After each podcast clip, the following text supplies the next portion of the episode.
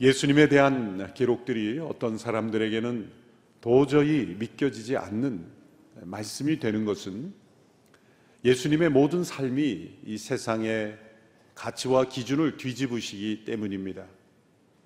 하나님의 나라가 이 땅에 임했지만 사람들이 그 하나님의 나라를 볼 수 없는 것은 세상의 시각으로 예수님을 바라보기 때문입니다.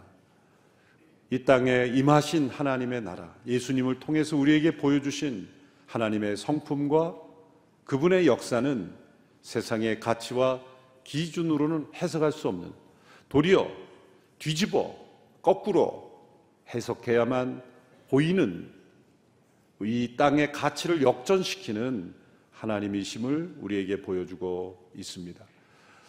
마리아가 동정녀인 자신에게 아들이 잉태되는 소식을 들었을 때 그 말씀을 믿고 마리아는 하나님을 찬양했습니다. 누가복음 1장 후반부에 보면 이 마리아의 노래가 나옵니다. 그 노래의 주제를 제목을 붙인다고 한다면 세상을 뒤집으시는 하나님, 이렇게 이름을 붙일 수가 있을 겁니다. 그 내용은 자신과 같은 비천한 여종에게 임하셔서 세상의 복된 통로가 되게 하신 그 하나님을 찬양한 것입니다. 교만한 자는 낮추시고 낮은 자는 높이시는, 이 세상을 역전시키고 세상의 가치를 뒤집으시는 하나님을 찬양하고 있습니다. 우리 하나님은 높고 위대하신 하나님이시지만 그 하나님은 언제나 겸손하시고 자신을 낮추시며 섬기시며 자신을 희생하기를 기뻐하시는 하나님이십니다. 이 세상의 사전에는 위대함이라는 단어와 낮아짐이라는 단어는 함께 어울리지가 않습니다. 세상은 교만해야 승리하는 것 같고, 또 다른 사람 위에 군림해야 성공한 것 같고, 자신을 희생하고 섬기는 것은 비천한 일이요 또한 연약한 자들이 하는 것처럼 느껴지는 세상입니다. 그처럼 하나님으로부터 멀리 떠나 죄악으로 말미암아 우리의 생각과 세계관과 가치관이 파괴되고 왜곡되었다는 것을 보여주고 있습니다. 우리 하나님은 높으신 하나님으로서 낮아지고 섬기시는 하나님입니다. 그런 하나님의 성품이 예수님의 출생에도 나타납니다. 누가복음에서는 예수님께서 오신 역사적 시점을 매우 구체적으로 밝히고 있습니다. 그때는 아우구스투스가 로마 황제일 때, 그리고 구레뇨가 시리아 총독이었을 때라고 구체적으로 밝히고 있습니다. 이것은 예수님의 출생이 신화나 허구나 꾸며낸 이야기가 아니라 역사적 사실이라는 것을 우리에게 드러내고 있습니다. 누가복음 2장 1절 2절 말씀 같이 한 목소리로 읽겠습니다. 시작.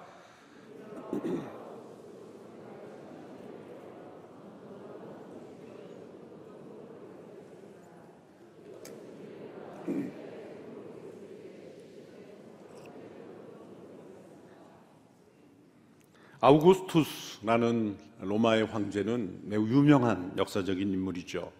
본래 이름은 가이우스 율리우스 카이사르 옥타비아누스, 이렇게 이름이 아주 깁니다. 아우구스투스라는 것은 로마 원로원에 의해서 붙여진 존엄자라는 이름의 뜻을 가진 타이틀입니다. 이 아우구스투스는 정치를 매우 잘한 지도자죠. 공화정을 부활시켜서 사실 겉은 공화정이었지만 실제적으로는 절대 권력을 누린 사람입니다. 세계사에서는 그가 통치했던 41년 동안의 기간을 팍스 로마나라고 부르죠. 최고의 전성기를 만들었습니다. 경제적으로, 정치적으로, 또 사회 질서 면에 모든 것이 로마의 통치하에 안정된 그러한 시대, 특별히 헬라 문화를 보급해서 문화의 통일까지 이루었던 그런 시대입니다. 이 탁월한 정치가에 의해서 로마 제국이 확장되고 견고해지자 그 이후의 로마 황제들은 그에게 붙여졌던 이 시저 아우구스투스라는 이 단어를 로마 황제의 직위처럼 그렇게 부르게 되었던 인물입니다. 하나님께서 예수님을 세상에 보내실 때 아우구스투스가 로마 황제일 때 오셨다는 것, 이것은 하나님의 역사 속에 예수님이 언제 오실지를 준비하신 매우 위대한 하나님의 타이밍입니다. 여러 가지 면에서 살펴볼 수 있지만 네 가지로 정리해보면, 첫째로 복음이 빠르고 안전하게 세상에 전해질 수 있는 길이 닦였기 때문입니다. 로마의 통치를 위해서 85,000km 정도의 길을 닦았죠. 마차 2대가 빠르게 달릴 수 있는 돌로 만들어진, 지금도 로마가 통치하던 시대를 여행해보면 그 당시에 닦였던 도로가 아직도 튼튼하게 남아있는 것을 볼 수가 있습니다. 모든 길을 로마로 통한다라는 단어가 이때 등장했습니다. 바로 이 길을 통하여 사도 바울이 복음을 전했고, 또 사도들이, 또 복음을 전도하는 자들이 이 로마의 길을 통하여 복음이 확산될 수 있었다는 것입니다. 두 번째로 헬라어가 로마가 지배하는 모든 곳에 보급됨으로써 구약 성경이 헬라어로 번역되는 이 70인역, 셉투아진트역이라고 그러죠.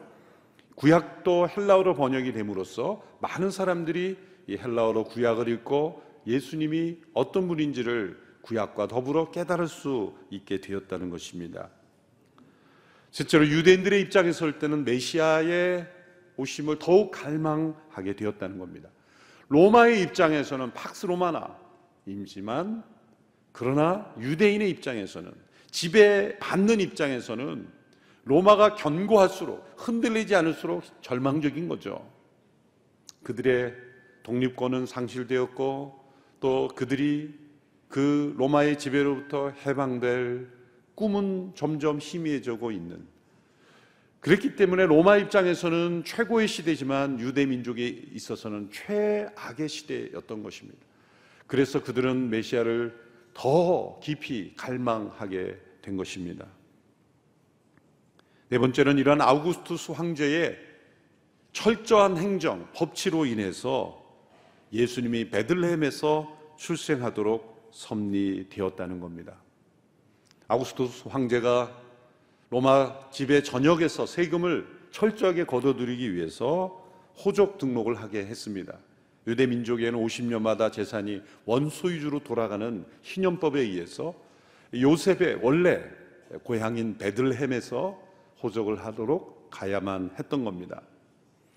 그런데 요셉의 아내 마리아가 이제 만삭이 된 그때에 만삭된 아내를 데리고 나사렛에서 베들레헴까지 여행을 해야만 했다는 것, 그것은 강력한 통치력이 없다면 안 갈 수도 있었겠죠. 어떻게든 이유만 될 수 있다면 가지 않는 그런 방법이 임산부에게는 좋은 길이 아닐까요?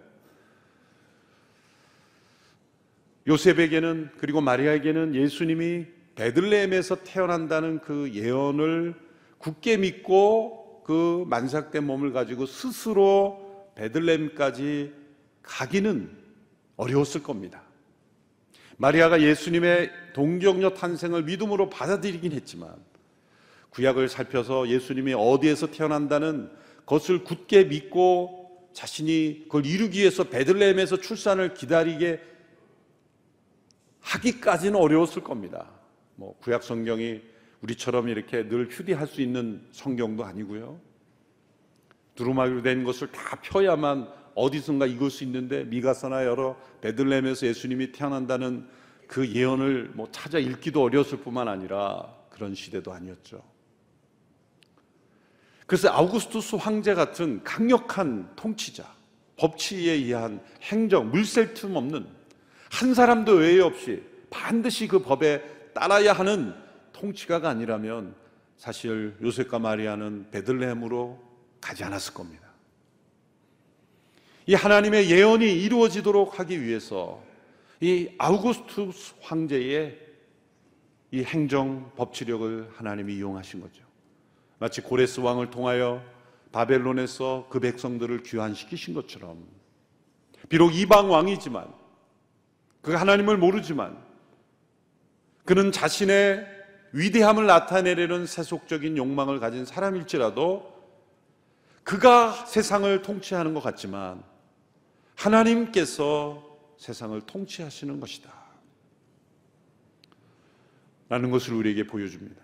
세상의 역사가들이 세상을 움직이는 것 같지만 진정한 역사의 통치자는 하나님이심을 이러한 배경을 통해서 우리에게 알려주고 있습니다. 그러나 가장 중요한 것은 이 아우구스투스 시대에 예수님이 탄생하신 것은 너무나 대조되는 모습인 것입니다.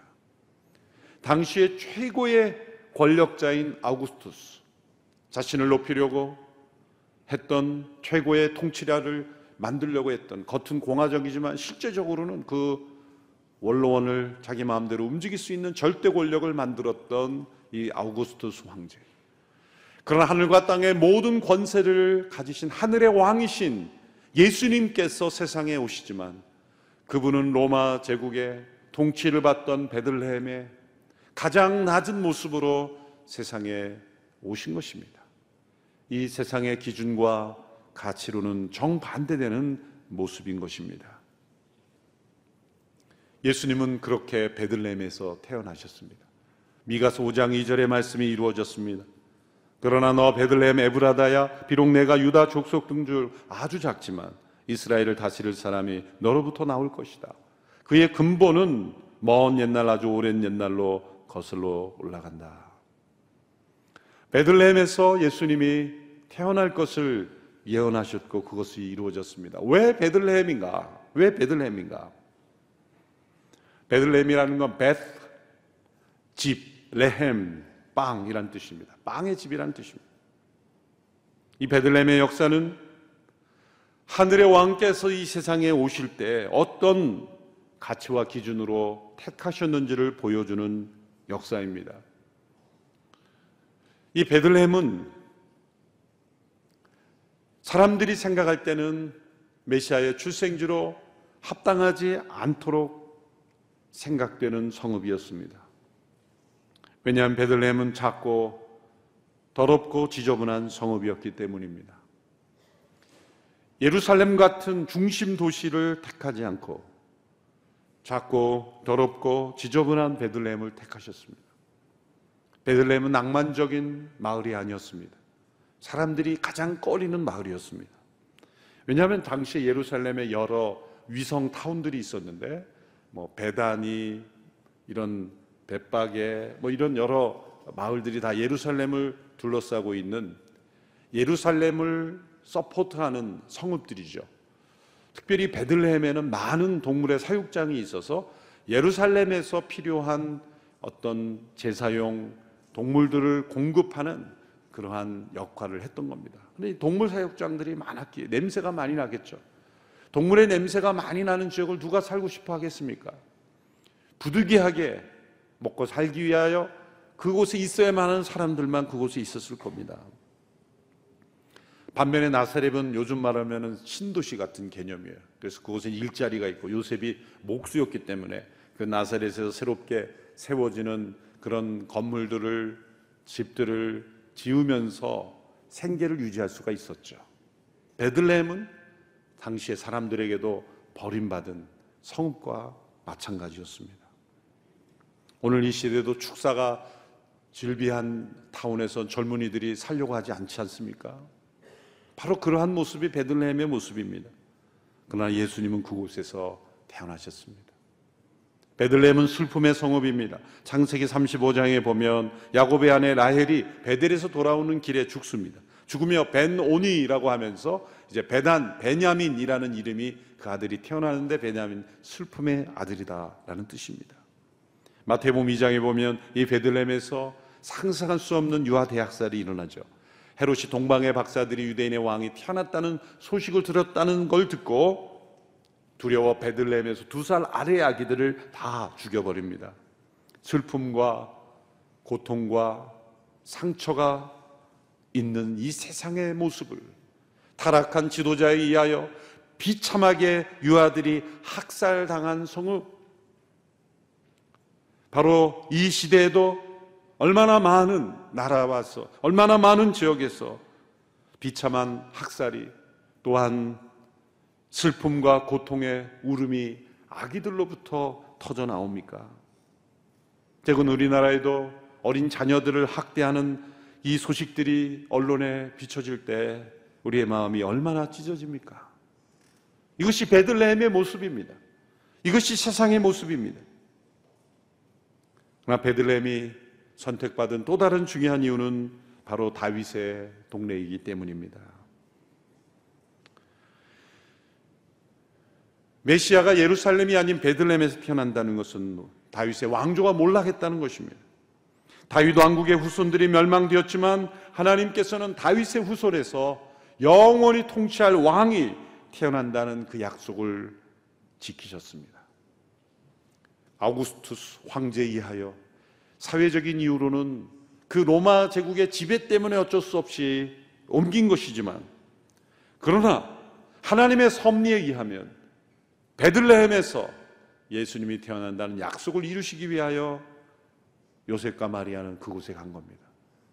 베들레헴에 그들이 도착했을 때 그들이 묵을 방이 없었습니다. 사실 그 당시에는 성경에서는 여관 이렇게 돼 있지만 오늘날 이런 숙박업을 하는 여관은 그 당시 없었고 다 가정집마다 방을 한두 개 비워놔서 이런 여행객들을 머무를 수 있는 그러한 그 시스템이었죠. 그런 방이 없었다는 겁니다. 빈 방이 없었다는 것, 이것은 어쩔 수 없이 요셉과 마리아가 동물의 사육장에 머물러야만 했지만, 그러나 이것은 하나님께서 준비하지 않으신 겁니다. 빈 방이 없는 것이 아니라 하나님이 방을 준비하지 않으신 겁니다. 원하셨지만 어쩔 수 없어서 준비되지 않은 것이 아니라 대초부터 원치 않으셨기에 하나님은 그 아들의 태어날 방을 준비하지 않으셨습니다. 그분이 이 땅에 오시는 모습부터 이 세상에서 거하시는 모든 삶의 순간까지도 섭리하신 하나님은 가장 낮은 자리에 가장 낮은 모습으로 이 세상에 보내셨던 것입니다. 사람들도 머물지 않는 동물의 사육장에서, 그것도 동물의 먹이통에 예수님은 누이게 되셨습니다. 예수님은 왕궁으로 오시지 않고 동물의 구이로 오셨습니다. 이 얼마나 세상의 가치를 뒤집는 하나님의 낮아지심입니까?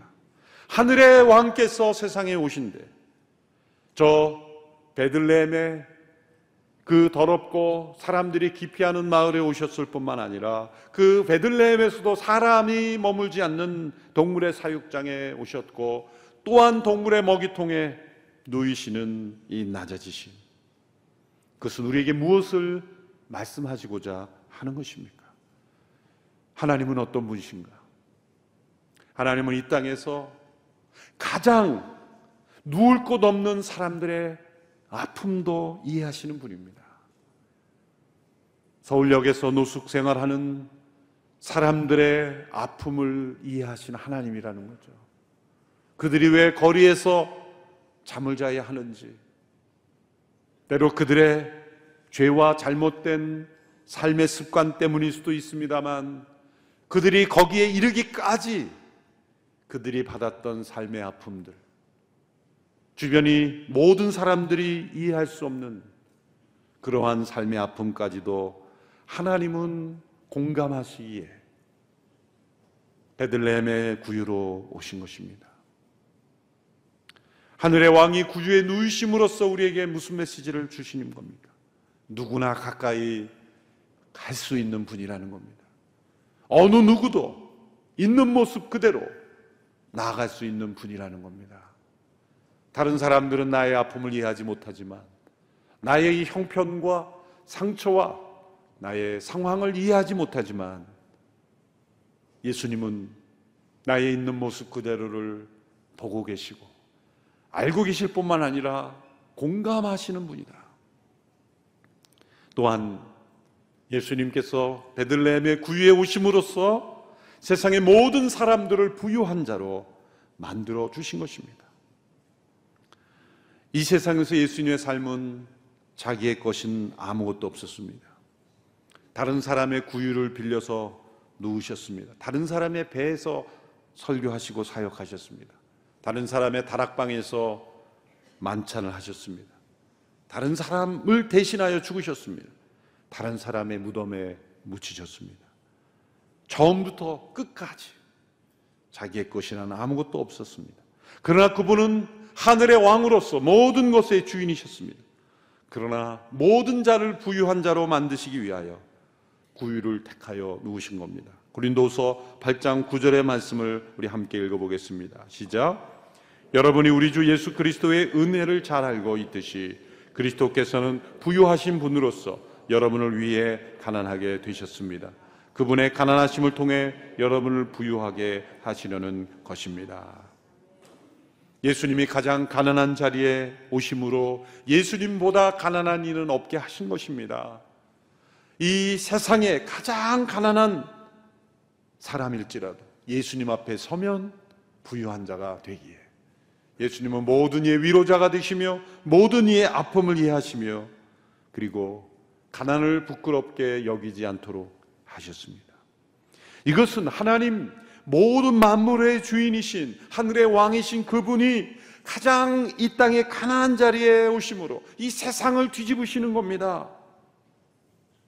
부유한 자가 위대한 자고 가난한 자가 비천한 자라는 이 세상의 등식을 깨뜨리시며 오히려 가난 속에서도 참된 부유함을 경험할 수 있고 스스로 높은 지위에 올랐지만 낮아지지 않으면 결코 그 지위는 위대함이 될 수 없다는 것을 세상에 알려주시는 것입니다. 또한 이 뒤집으시는 하나님의 역사의 마지막 클라이막스는 목자들에게 가장 먼저 소식을 전하신 것입니다. 로마의 지벳아이에 있던 가장 버림받은 성읍 베들레헴에 되셨고 베들레헴에서도 가장 낮은 자리에 구유에 누우셨고 또한 당시의 사람들에게 가장 버림받은 목자들에게 경배를 받으셨습니다. 이 또한 세상의 가치를 뒤집으시는 하나님의 모습입니다. 8절의 말씀을 보면 한편 목자들은 바로 그 지역 들판에서 살며 밤에 양떼를 지키고 있었습니다. 우리는 목자들 그러면 낭만적으로 생각하기 쉽습니다. 그러나 당시의 목자들은 가장 버림받은 계층의 사람들이었습니다. 베들레헴 성읍 밖에서 들판에서 살며 양들과 함께 뒹굴며 잠을 자며 살아야만 했습니다. 당시의 베들레헴 성읍 사람들이 많이 살지도 않았고 또 잘 살지도 않았던 그 사회에서 성읍 밖에서 살아야만 했던 사람들입니다. 양들과 함께 뒹굴며 살아가는 것. 양은 우리가 볼 때 아주 동화책에 나오는 어린 양의 모습은 아주 깨끗하고 또 낭만적으로 보이지만 실제 양은 냄새가 많이 납니다. 또 양은 목욕할 수가 없죠. 털이 촘촘해서 털을 깎아내는 것이 곧 목욕입니다. 그런 양들과 함께 뒹굴며 살아가니 그들의 몸에는 늘 냄새가 났고 사람들은 그 악취를 싫어할 수밖에 없었습니다. 그래서 성읍 밖에서 들판에서 잠을 자던 사람들. 하나님께서는 예수님이 세상에 오신 소식을 그들에게 가장 먼저 들려주셨습니다. 그리고 그들의 경배를 가장 먼저 받으셨습니다. 여러분, 한 사회가 움직여지려면 그 정보가 올바른 질서에 따라 전해져야 합니다. 어떤 소식이든지 누구에게 가장 먼저 들려지는가가 중요하죠. 어떤 큰 사건이 났는데 그래서 언론들이 늘 비추는 거는 지도자가 그걸 알았느냐, 언제 알았느냐, 어떻게 보고됐냐 그거 갖고 추궁하지 않습니까? 그처럼 중요한 사건일수록 지도자부터 알아야 된다는 거죠. 중심부부터 알아야 된다는 겁니다. 그러나 가장 중요하고 가장 긴급한 뉴스가 가장 중요하지 않고 가장 긴급하지 않아 보이는 사람에게 전해졌다면 그것은 사회가 뭔가 문제가 생겼다는 겁니다. 실제로 이 사회에서 움직여질 때 리더들이 저지를 수 있는 가장 치명적인 실수 하나가 의논의 대상을 잘못 찾는다는 거예요. 마땅히 의논해야 될 대상과 의논하지 않고 엉뚱한 사람과 의논할 때 이 질서가 무너지지 않습니까? 교회도 마찬가지입니다. 장로님들과 의논해야 될 얘기, 또 성도들과 나눠야 될 얘기, 목회자들과 나눠야 될 얘기를 막 엉커서 하잖아요. 그러면 교회가 무너지는 거예요. 그런데 마치 예수님이 출생을 목자에게 제일 먼저 알렸다는 것은 전혀 사회적 임팩트가 없는 모습이라는 겁니다. 산헤드린 공회원, 그 당시에 바리새인들, 또 대제사장, 뭐 이런 사람들에게 계시가 주어져야 되지 않겠는가. 그러나 하나님은 이 세상에 이 가치체계를 뒤집으심으로 하나님이 어떤 분인가를 보여주셨습니다. 중심부에서 주변부로 전해진 것이 아니라 주변부에서 중심부로 전해졌다. 이것을 통해서 우리에게 또한 말씀하고 계시는 겁니다. 예수님의 출생에 경배했던 두 부류의 사람이 사복음서에 등장합니다. 마태복음에는 동방의 박사들, 저 페르시아의 별을 보고 징조를 연구하는 지위가 높은 고위 관리직들이죠. 그리고 베들레헴의 목자들입니다. 성탄절에 우리가 연극이나 또 그런 드라마나 그런 걸 할 때 보면은 목자들도 나오고 박사들도 다 함께 나옵니다. 그러나 사실적으로 보면은 박사들은 나오면 안 됩니다. 죄송한 말이지만 저도 예전에 연극 때 동방박사로 출연했습니다만 박사들은 이 성탄절에는 사실 안 맞아요. 왜?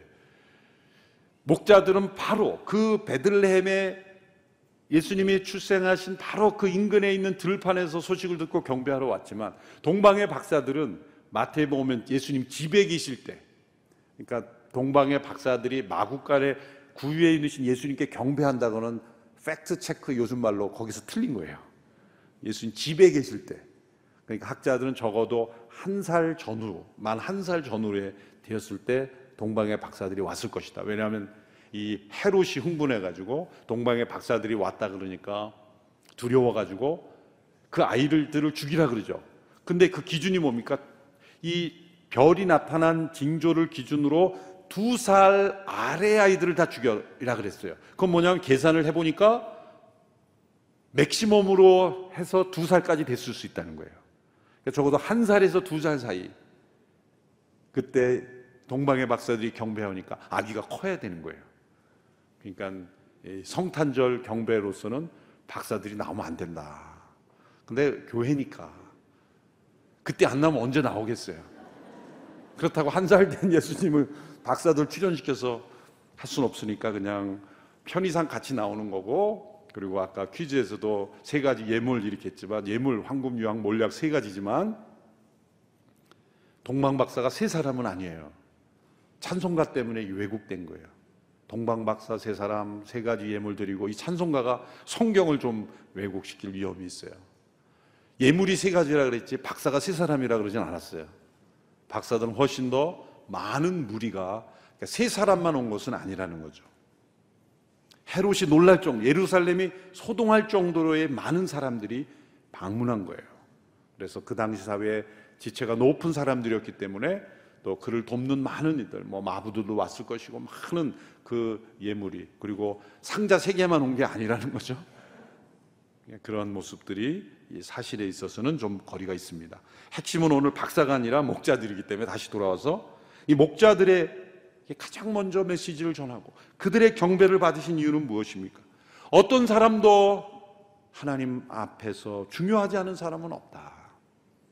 세상은 중요한 사람과 중요하지 않은 사람이 구별될 수밖에 없어요. 이 세상의 타락한 사회에서는. 왜?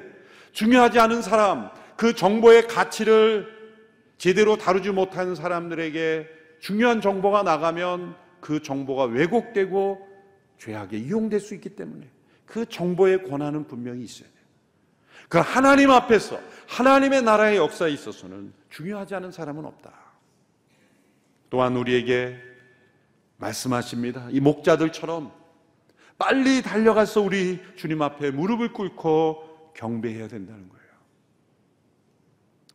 15절 16절에 보면 전사들이 떠나 하늘로 올라가자 목자들이 서로 말했습니다. 베들레헴으로 가서 주께서 우리에게 말씀하신 일이 정말 일어났는지 보자. 그래서 그들은 서둘러 가서 마리아와 요셉과 아기를 찾아냈습니다. 과연 아기는 구유에 누워 있었습니다. 구유에 누워 있을 때 목자들이 서둘러 가서 그 천사들이 전해준 소식이 과연 정말 일어났는지를 보자. 이 목자의 마음들이 우리에게 필요한 겁니다. 예수님이 하나님의 아들이시며 하늘의 왕이신 분이 세상에 죄로부터 우리를 구원하시기에 오셨다고 한다면 정말 그러한지 한번 예배당에 예배에 참석해서 내가 들어봐야 되겠다. 이 목자의 이 순수한 마음이 이 시대에는 없는 겁니다. 심지어 우리 자신에게도 하나님께서 말씀하셨다면 과연 그러한가? 정말 그러한 일이 일어났는가? 그러한 거룩한 질문을 가지고 나아가서 확인하고 사실이라면 이 목자들처럼 경배해야 한다는 겁니다. 천사들이 이들에게 전해준 소식은 어떤 소식입니까? 10절에서 14절의 말씀 우리 같이 한 목소리로 읽겠습니다. 10절부터 14절 시작. 천사가 말했습니다. 두려워하지 마라. 좋은 소식을 너희에게 알려준다. 오늘 구주이신 주 그리스도가 다윗의 동네에서 태어나셨다. 너희가 천에 쌓여 구유에 누워있는 아기를 볼 것인데 그것이 너희에게 표적이 될 것이다. 갑자기 그 천사와 함께 하늘의 군대가 큰 무리를 이루며 나타나 하나님을 찬양하며 말했습니다. 지극히 높은 곳에서는 하나님께 영광이요 땅에서는 하나님의 은총을 입는 사람들에게 평화로다. 지극히 높은 곳에서는 하나님께 영광이요 땅에서는 하나님의 은총을 입는 사람들에게 평화로다. 하나님께 드려야 될 영광, 또 이 땅에 있어야 될 이 평화, 이 두 가지를 위해 예수님이 오셨다는 겁니다. 이 두 가지가 죄로 말미암아 파괴되었기 때문입니다. 마땅히 하나님께 드려야 될 지극히 높으신 하나님께 드려야 될 영광을 인간의 죄가 파괴했고 가리웠고 하나님의 영광을 돌리지 않고, 또 이 땅에 마땅히 있어야 될 하나님의 평화가 인간의 죄로 말미암아 깨졌기 때문에 예수님이 세상에 오신 것입니다. 예수님의 오심으로 이 두 가지가 하나가 됩니다. 왜 하나가 됩니까? 이 땅에 평화가 없는 이유가 뭘까요? 그것은 마땅히 영광 받으실 분이 영광 받지 않았기 때문에 평화가 없는 겁니다. 어떤 공동체이든 평화가 깨졌다면 그것은 영광을 가로챈 사람이 있는 겁니다. 영광을 스스로 구하는 자들이 있는 겁니다. 인간에게는 존엄자라는 게 붙여질 수 없어요. 아우구스투스, 로마의 황제들이 그 직위를 탐낸 겁니다. 그래서 처음에는 그게 원로원이 존경심에 붙여졌지만 후에는 전부 나도 아우구스투스다, 나도 존엄자다, 존엄자다. 우리 주변에도 그런 사람이 있죠. 인간에게는 존엄이란 말을 붙이면 안 됩니다. 하나님 안에서 존귀한 자이지 스스로 자신이 아우구스투스가 되려는 것은 헛된 욕망인 것입니다. 아우구스투스 황제는 팍스로마라는 잠시 이루었지만 세상에 진정한 평화를 이룰 수 없는 왕이었어요. 왜? 그것은 지배를 통한, 굴림을 통한, 무력을 통한 평화였기 때문입니다. 그러나 예수님은 섬김과 희생을 통해 세상에 진정한 평화를 이루시는 하늘의 왕이셨습니다. 가장 존귀하신 분이 가장 겸손한 모습으로, 가장 능력 있으신 분이 가장 비천한 모습으로 세상에 오심으로 죄로 말미암아 왜곡된 이 세상의 가치를 뒤집으셨습니다. 예수님은 지금도 우리 안에 이러한 모습으로 살아계십니다. 우리가 예수님 안에, 예수님이 누우신 이 구유에서 눈을 뗄 때 우리는 세상의 가치에 휩쓸려 버리는 것입니다. 그러면 예수님의 임재는 보이지 않을 겁니다. 하나님의 나라는 가장 높으신 왕이 가장 섬기는 종이 되시는 나라입니다. 세상은 이 나라가 보이지 않습니다. 세상의 나라는 힘 있는 자가 군림하는 세상이기 때문입니다. 그러나 예수님은 섬기는 왕이셨습니다. 그래서 구유에 누우신 겁니다. 하늘의 왕이 구유에 누우심으로 이 세상을 업사이드 다운, 세상의 가치를 뒤집어 놓으시는 그 예수님의 임재, 그분을 통해 우리는 하나님의 모습을 볼 수가 있습니다. 하나님께 드려야 될 영광을 하나님께 올려드리고, 그럴 때 이 세상에 평화가 임하는 겁니다. 내 마음속 왜 평화가 없습니까? 하나님께 드려야 될 영광을 하나님께 드리지 않았기 때문이에요. 우리는 영광을 스스로 차지할 수 없습니다. 우리는 하나님께만 영광을 올려드릴 때 그것이 우리의 영광이요 그것이 우리의 참된 평화입니다. 이 나라 민족이 지극히 높으신 하나님께만 영광을 올려드리는 나라예요. 그럴 때 이 한반도에 참된 평화가 임할 줄로 믿습니다. 우리 개인의 삶에도 참된 평화가 임할 줄로 믿습니다. 기도하겠습니다. 하늘의 왕이 세상에 오실 때 가장 낮고 낮은 모습으로 세상에 오심으로 죄로 말미암아 파괴된 이 세상의 질서를 속에 하나님의 임재를 보여주셨습니다. 그 예수님을 우리의 마음속에 모셨으니 우리의 마음에도 이러한 변화가 일어나게 하시고 예수님이 누우신 구유를 바라보게 하시고 그것이 우리의 삶의 가치와 기준이 되게 하여 주옵소서. 이 땅을 살지만 하나님 나라를 살게 하시고 이 세상에 파괴된 가치를 따라 휩쓸려가는 인생이 되지 않게 하시고 예수님 붙잡고 그분이 보여주신 하나님 나라의 가치와 기준에 따라 살아가는 저희들이 되게 하여 주옵소서. 예수님의 이름으로 기도하옵나이다. 아멘.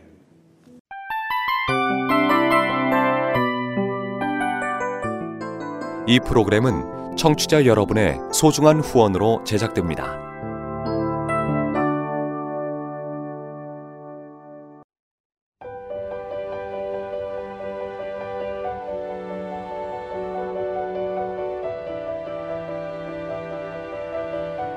세상에는 수많은 교회들이 있지만 더 깊이 있는 말씀 강해를 찾기 위해 크기로만 교회를 선정하지 않습니다.